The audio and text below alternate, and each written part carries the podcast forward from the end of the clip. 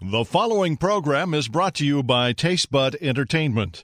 Food, glorious food. To. Welcome to an hour of delicious conversation with Chef Jamie Gwen. Dish with celebrity chefs, cookbook authors, and food experts, and gain inspirational ideas. You'll learn kitchen wisdom, wine education, and culinary trends, and eat and drink like you've never done before. Food and Wine with Chef Jamie Gwen starts now. A very good Sunday to you, food lovers. Chef Jamie Gwen in your radio. Every Sunday, I share scrumptious information on all things food with grand guests that will elevate your culinary knowledge, tasty travel tips, wine conversation that I hope will inspire you, all to feed your soul. So don't touch your dial because I'll give you something to chew on. I'm always serving up seconds, of course, at chefjamie.com and on Facebook and Twitter at Chef Jamie Gwen. And since we're deep into the heat of summer, I thought we'd kick off today's show with some cool ideas and chef's tips for making summer last forever.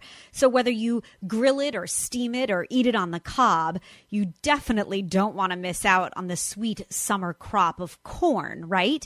Nothing says summer to me quite like corn on the cob. Uh, maybe I think because we savor it during the summer, and of course because it's the sweetest. Now, scientists believe that the people of central Mexico developed corn from a wild grass over 7,000 years ago. And it's also known as maize. It eventually spread north to the southwestern U.S. and south to Peru. And Columbus acquired corn from the Indians in America and brought it back to Spain. From there, it spread to Western Europe and in time to the rest of the world. And now, corn is produced on every continent, interestingly enough, except for Antarctica. And what food is more synonymous with summer than freshly picked corn on the cob? As we all know, corn grows in ears, each of which is covered in rows of kernels that are protected by the silk like threads that are called corn silk and then encased in a husk, right? It comes in a host of different varieties today, heirloom corn as they call it, including the red, the pink, the black, even purple and blue.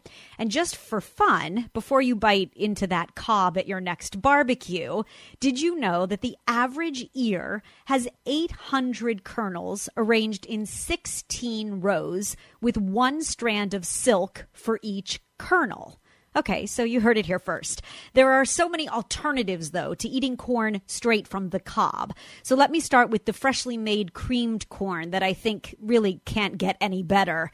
You throw some fresh corn kernels into a pan with good quality unsalted butter, and after a little while, you have a little bit of char. The corn cooks through, but is still toothsome, still al dente, right? A little bit of chew. You add a little bit of cream, you season generously with salt and freshly ground white pepper and maybe a pinch of cayenne if you like.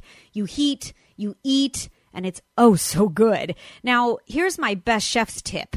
To easily take the kernels off of a cob, I like to stand the corn on the cob upright in a bowl and use a paring knife to cut down along the kernels as close to the cob as you can.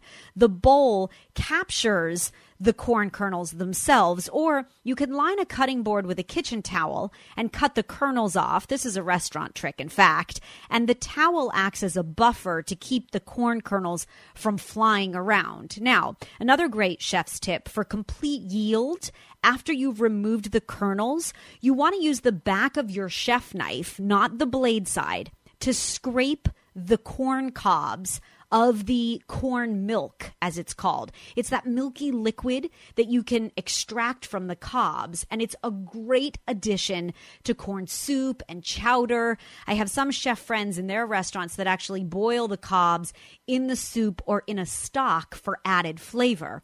So now that you have kernels, what should you make? Well, how about a corn and avocado salsa for grilled salmon or a tomato and corn salsa for dipping chips into?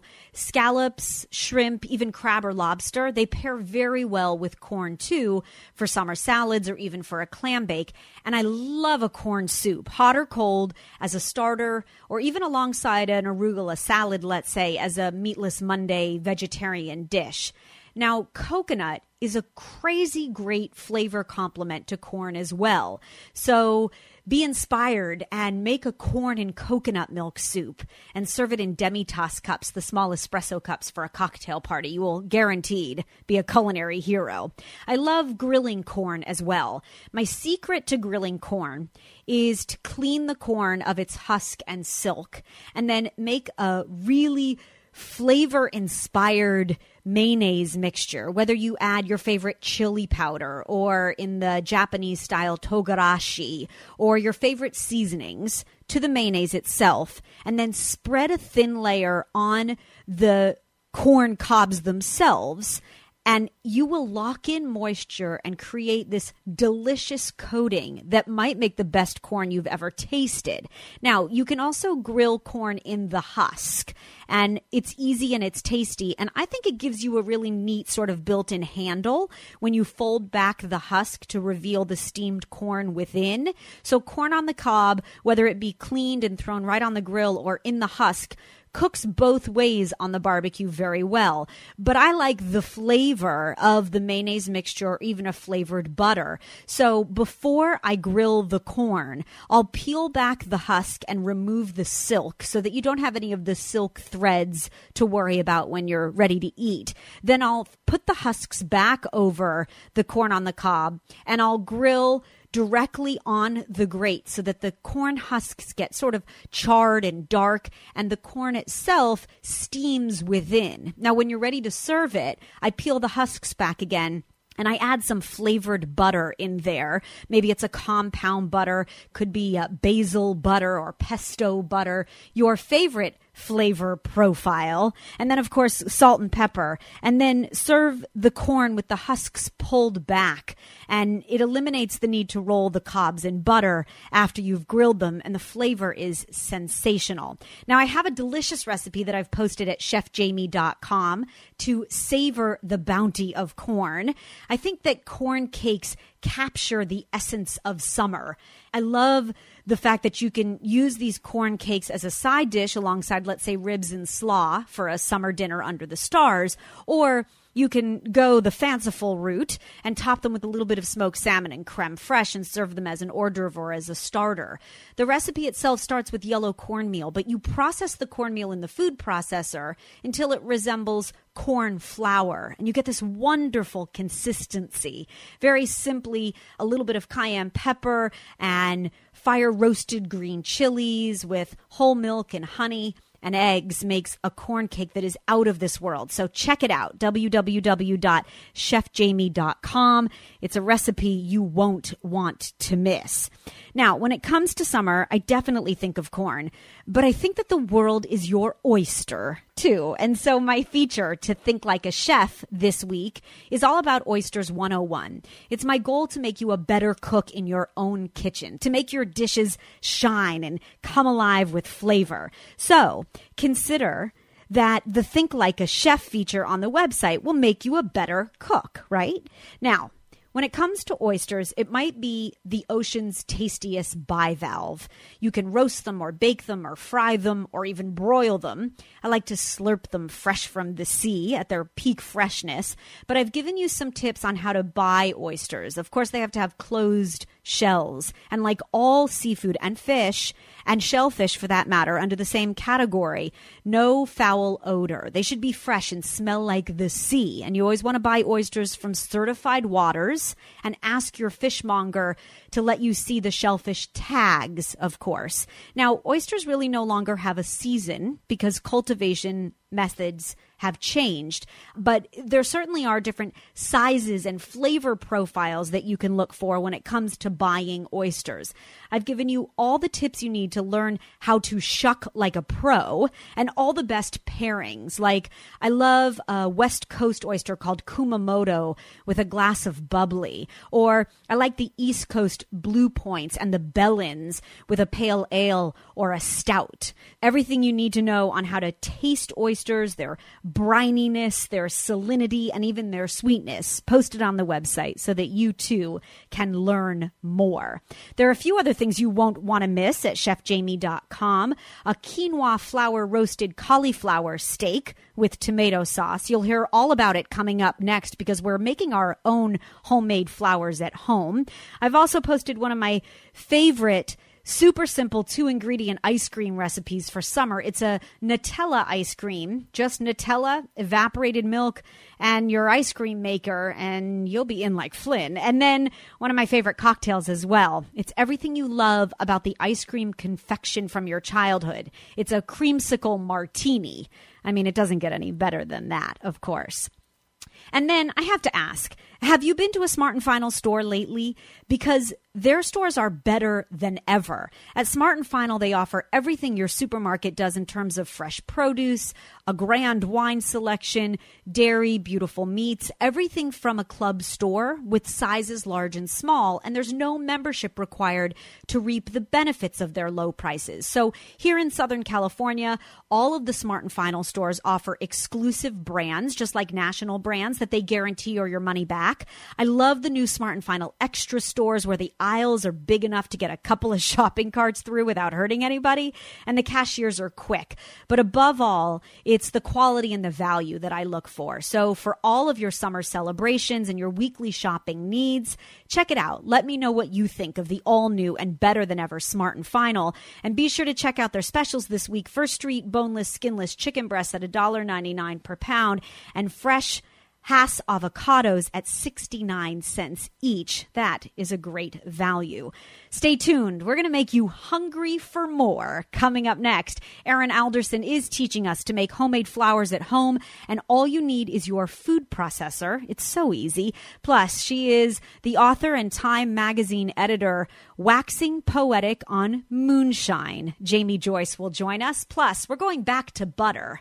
Oh, I'm so glad. With recipes from our ancestors, Molly Chester will be in your radio. I'm Chef Jamie Gwen sharing this Sunday with you as we sit down over a great meal. There's more scrumptious conversation right after this. Don't go away.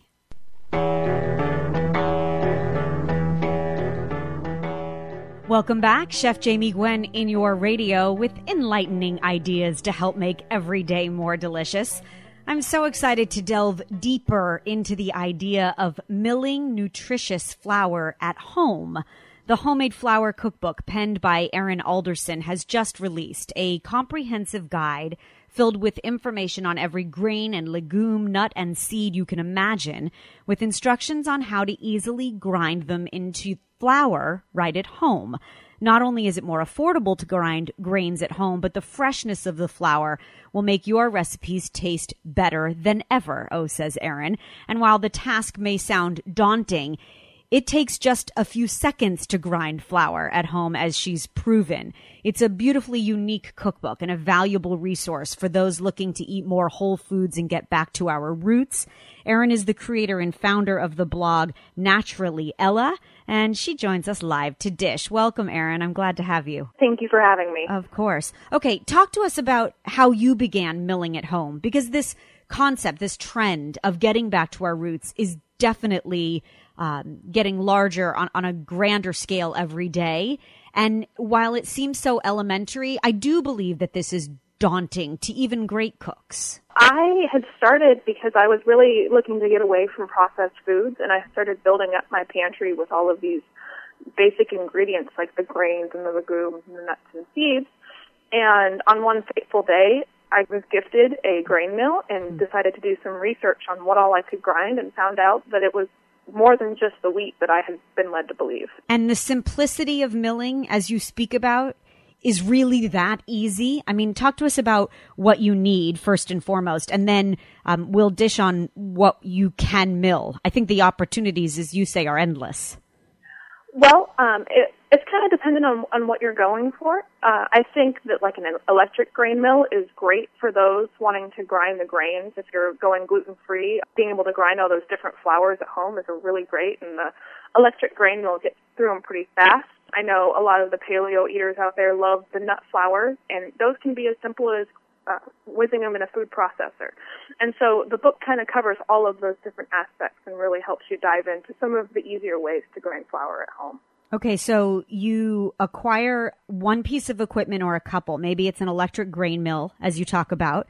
Mm-hmm. Not the most expensive purchase, but one that is a great investment over the long haul. It does not grind nuts and seeds, though. Your food processor can do that. What other nut flours can be processed in the food processor itself? Really, any of them. The pistachio flour, pecans, meal, and I definitely talk a little bit about the difference between meal and flour as well, uh, but a lot of that can be done in the food processor. Define the two, if you would, meal versus flour. I go based on whether or not I sift the meal. And so if I, the pecans that have a little bit higher fat content don't make good flour because you don't get a lot of the fine particles.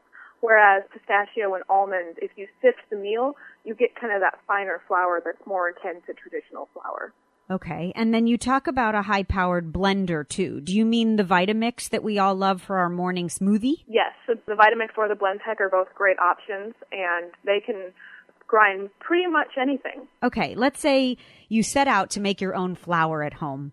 What are the benefits? Not only health benefits, but if you would inspire us with the baking benefits, the benefits to a recipe per se, the flavor profile? Well, I think that that's one of the most exciting things about grinding flour at home is that it's no longer just kind of a, a bystander because to me the traditional all-purpose flour it's great but it doesn't have a lot of flavor and by grinding all of these different grains legumes nuts and seeds at home you get to really experiment with all of these different flavors and textures that i think can make a meal even better. Let's talk about barley. Uh, okay. I know it's one of your favorite grains.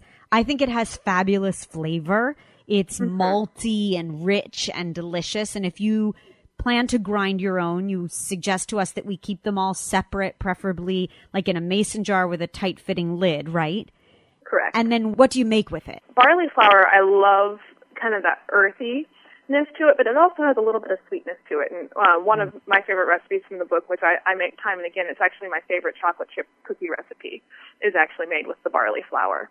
And you really get that sort of depth of flavor as opposed to a traditional all-purpose flour.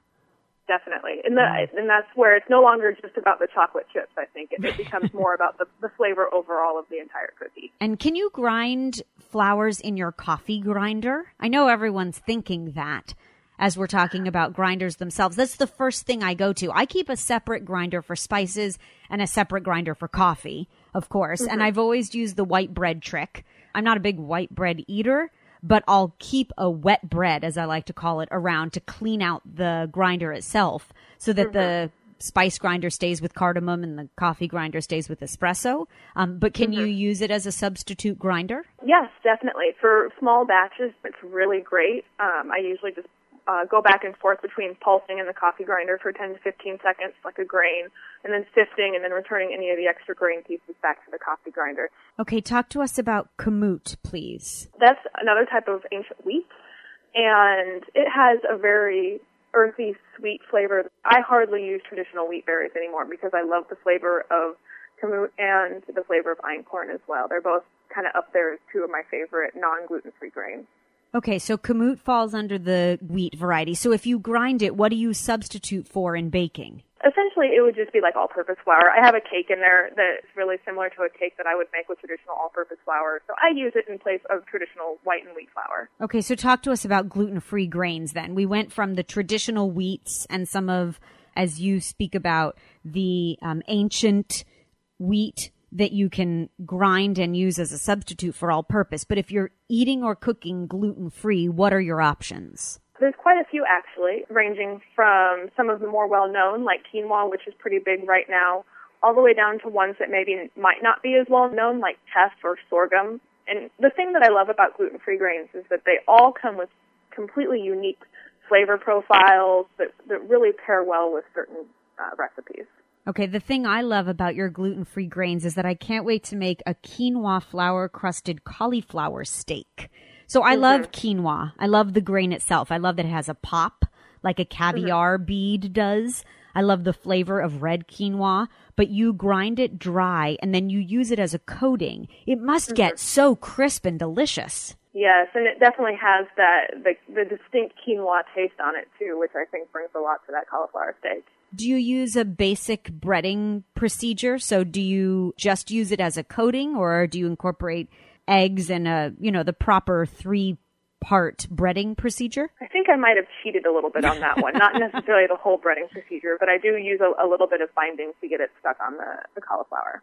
And you cut the cauliflower. I talk a lot about cauliflower on this show, uh, like a steak. So it substitutes for the meaty steak craving we all have. And then once you've crusted it, it gets pan sauteed and then finished in the oven. Yep. Okay. And then um, leave us with lentils and peas and some of the smaller uh, legume that we know mostly from, you know, soups and braises, let's say. So those flours they actually were kind of my surprise flours in the book, and they definitely they they're a little bit less traditional. In fact, in that you can't really bake with them, but they can be really fun in making pastas, um, the chickpea flatbread, um, and they definitely they still have that legume taste to them, but not as pungent as you might think. And so I, I love them in all sorts of different kinds of dishes. There are so many great ideas in this book. Congratulations to you. I know it was a labor of love. It was. It was a lot of fun. and uh, there are some recipes I can't wait to make. A berry cobbler with oat dumplings, a ricotta pancake with fresh berries that you do.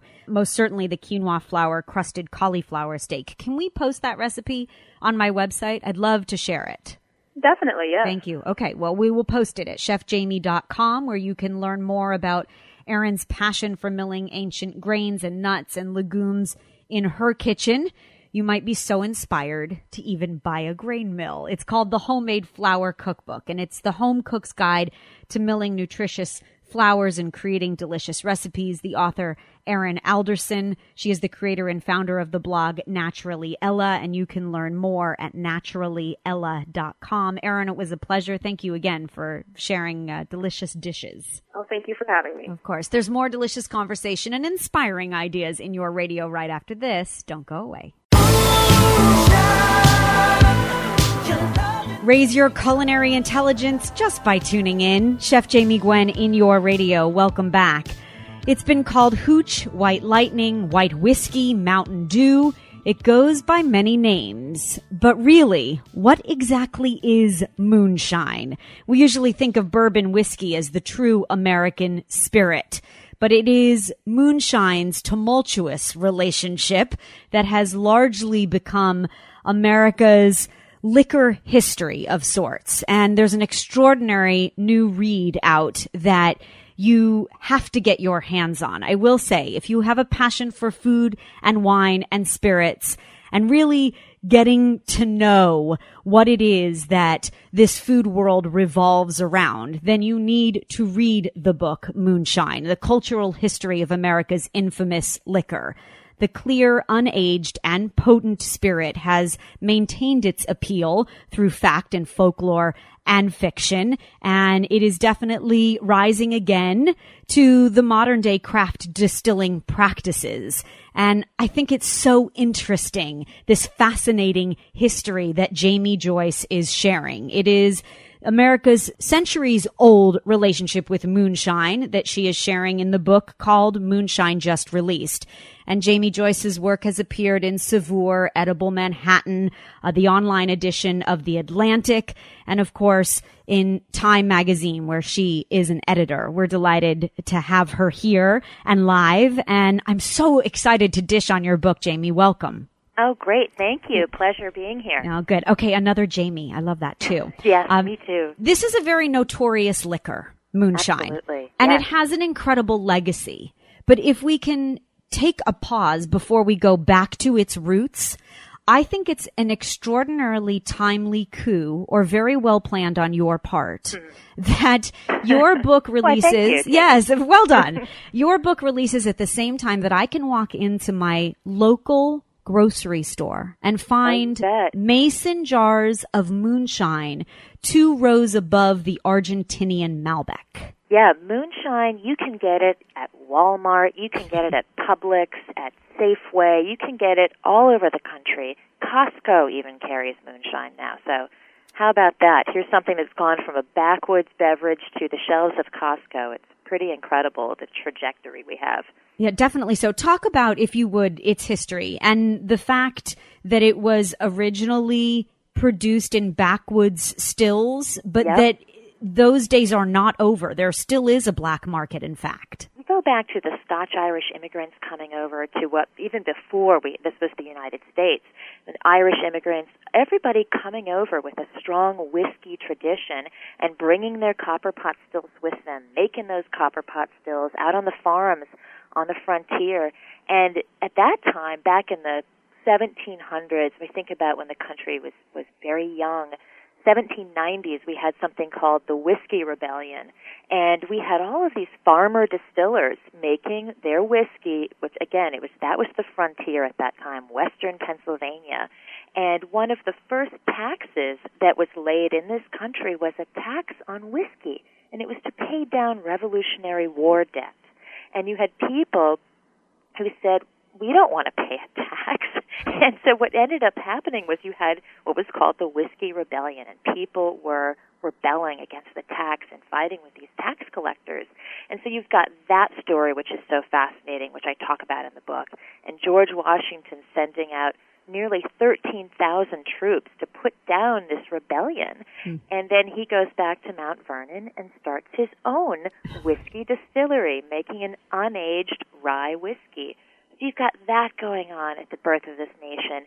And then you've got throughout the 1800s Irish immigrants in Brooklyn making moonshine, making it in their tenement buildings down by the Brooklyn Navy Yard. So I love that you've got that history in the drink.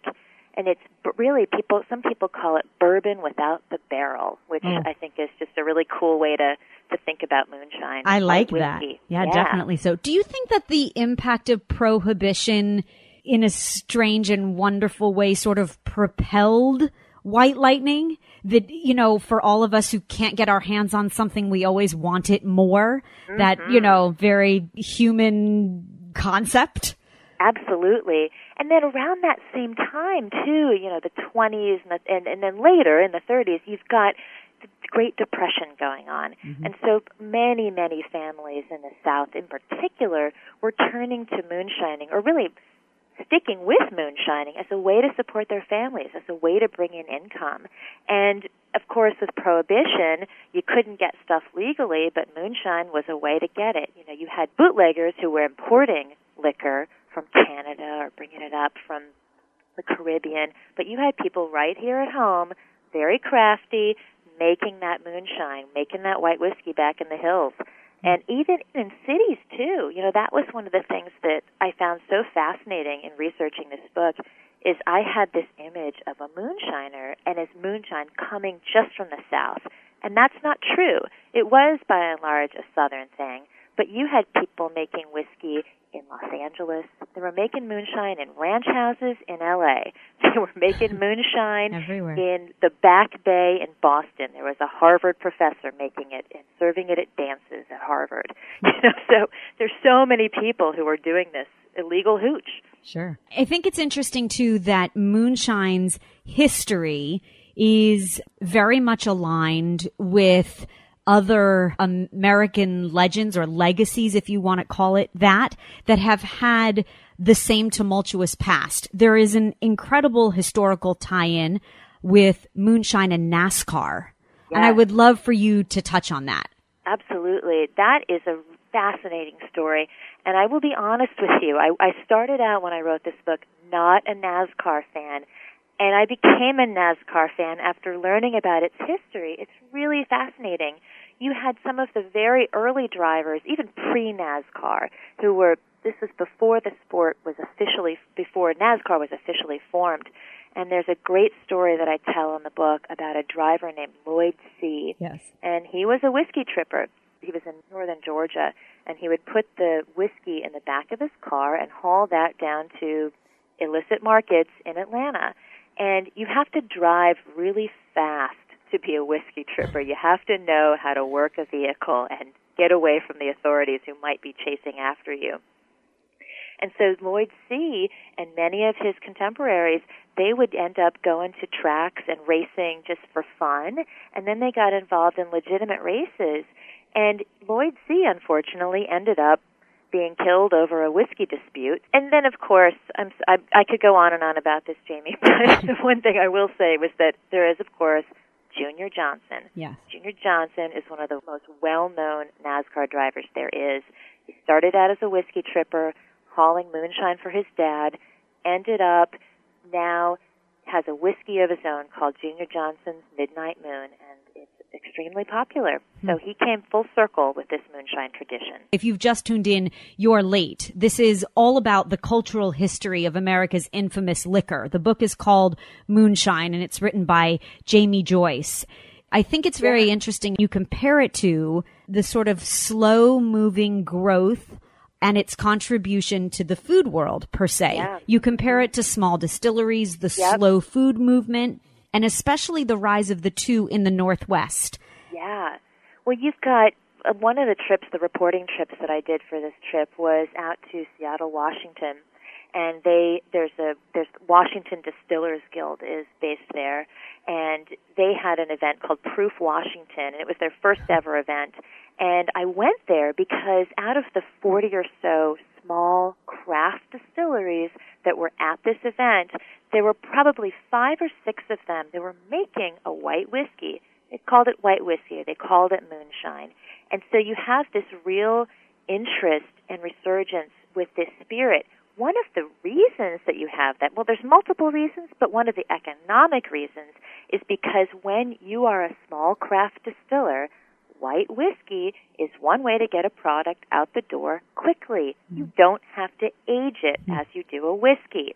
So there's a real incentive to produce a white whiskey. So that's part of the reason you see this resurgence. Then at the same time, we have the Moonshiners on the Discovery Channel. People love that show. So there's all these things going on in the culture that have gotten people interested in this spirit. And so much so that we're seeing moonshine inspired cocktails on Yes. restaurant and bar menus across the country. And I wonder what you're drinking at home.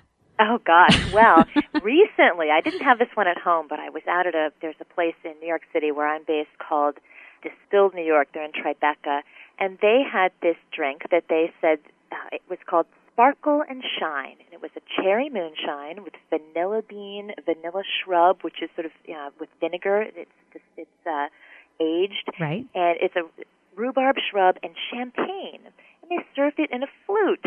Now, here's a really great way to get women to drink moonshine because a lot of people think moon they think of moonshine and think it's really a man's drink. Yeah, hard Well, alcohol, sure. Oh yeah. Well, put it with some champagne and some cherry moonshine, and, Right. and you're good to go.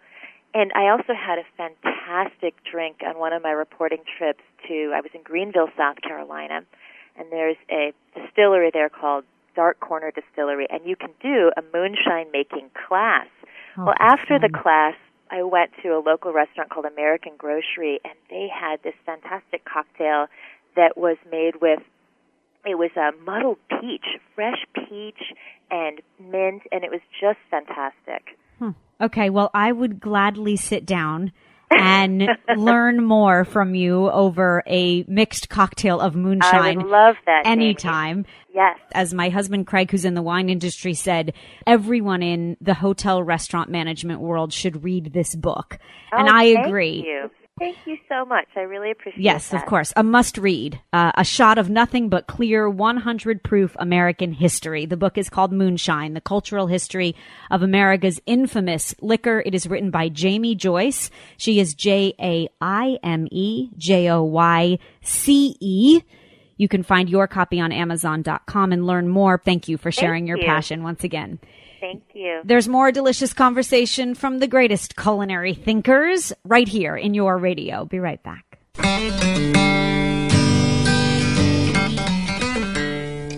Become the best cook you know just by tuning in. Chef Jamie Gwen in your radio as the delicious conversation continues.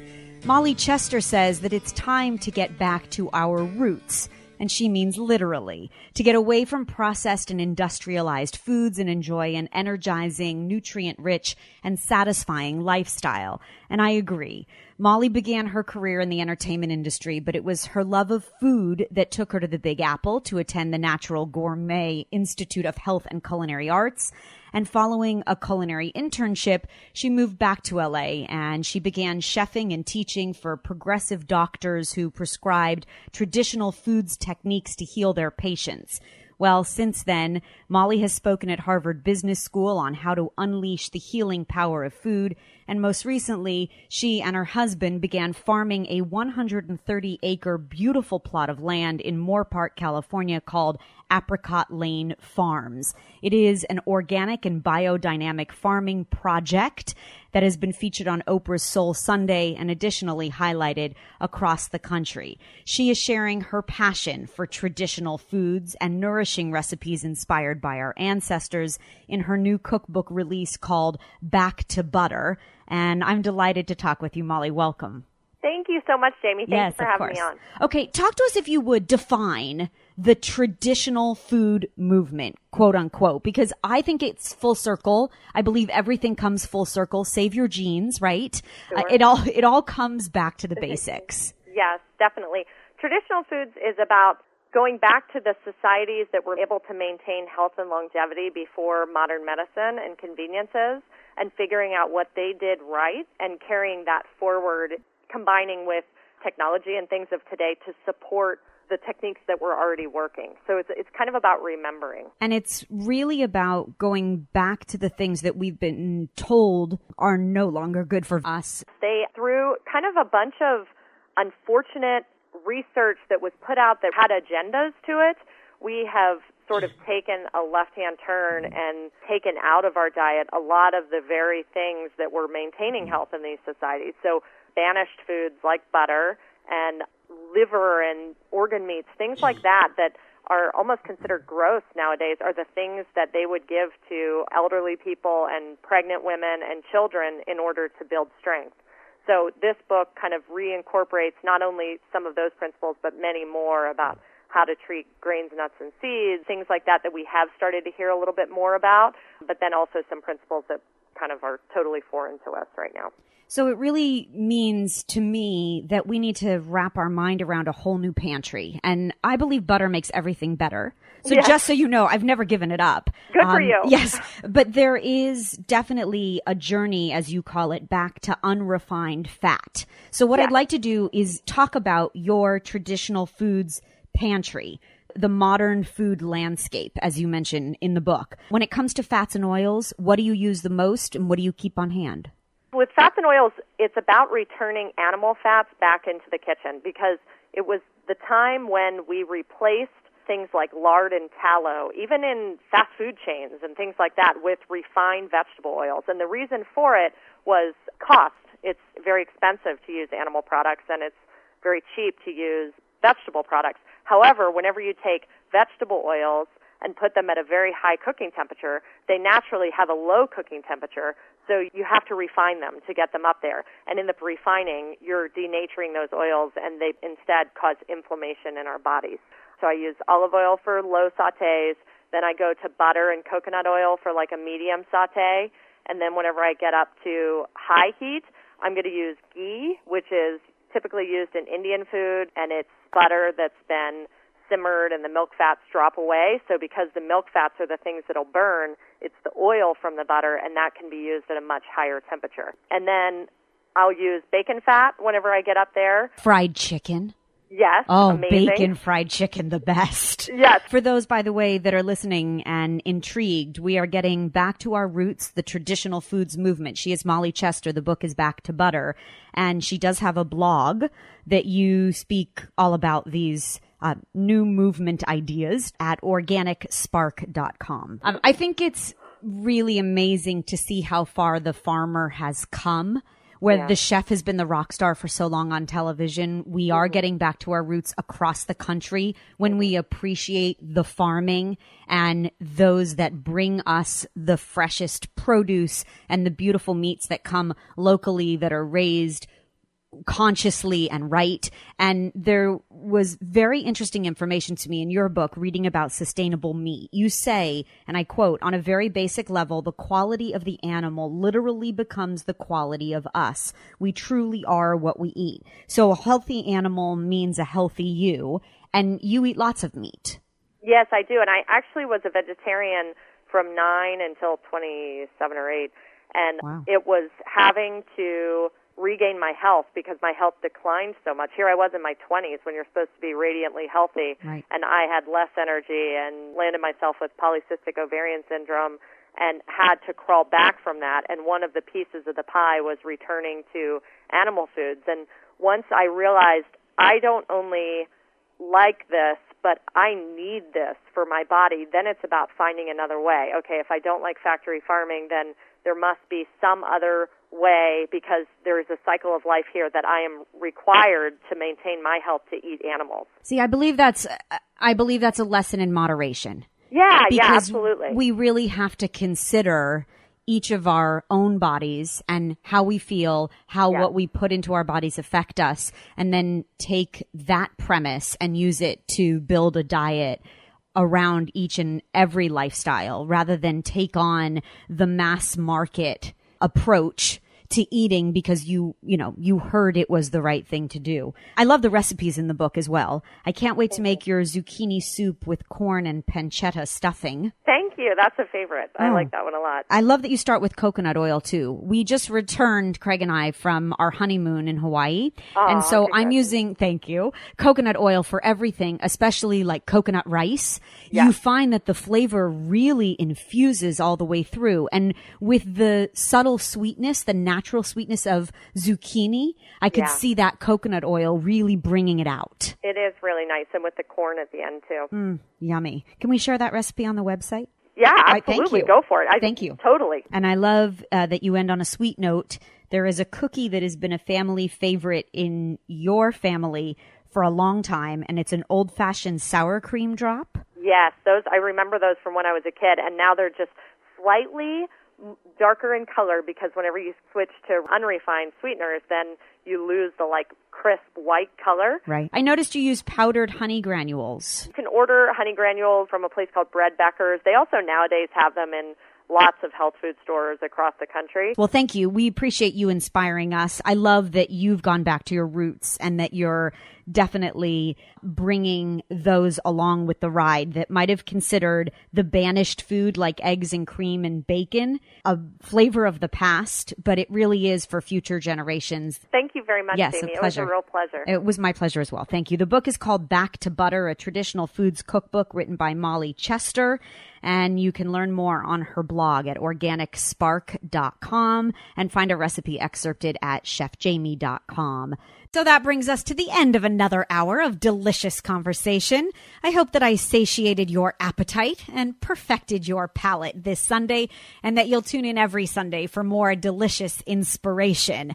Be sure to check out chefjamie.com as well, where it's grilling central. I have cool ideas for summer fun, no fuss weeknight grilling recipes, creative cocktails, make ahead desserts, and more. And don't worry, if you've missed a broadcast of this show, you can always find our podcasts on iTunes under Food and Wine with Chef Jamie Gwen. I'll leave you with this, what I like to call my last bite or my last ounce of gastronomic information. My two ingredient, three, even four ingredient recipes have been quite a hit at the end of this show over the past couple of months. So I thought I would continue the trend, in fact, and share a piece that I was most inspired by on tastingtable.com. There was a recent article about Jonathan Waxman. He is the chef proprietor of New York's Barbuto, where it's hard to get a reservation, uh, but the dishes are decadent. And he recently opened in Nashville a restaurant called Adele's. Now, he's very well known for sophisticated Italian fare, but it was his childhood in San Francisco that encouraged his love for Asian cuisine. So his best three ingredient recipe is what he calls his holy trinity of soy, sesame, and vinegar. It's his secret weapon sauce.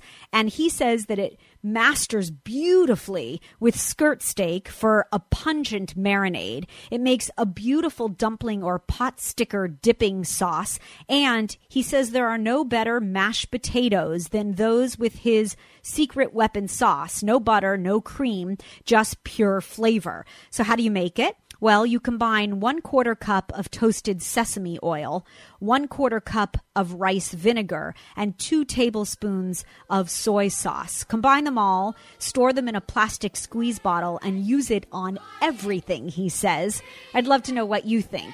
We could have some private culinary conversation. You can always email me at jamie at chefjamie.com, and I'll post the three ingredients and the measurements once again on Facebook and Twitter at Chef Jamie Gwen.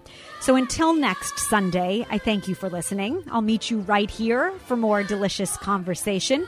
Again, to see what's cooking online, visit chefjamie.com.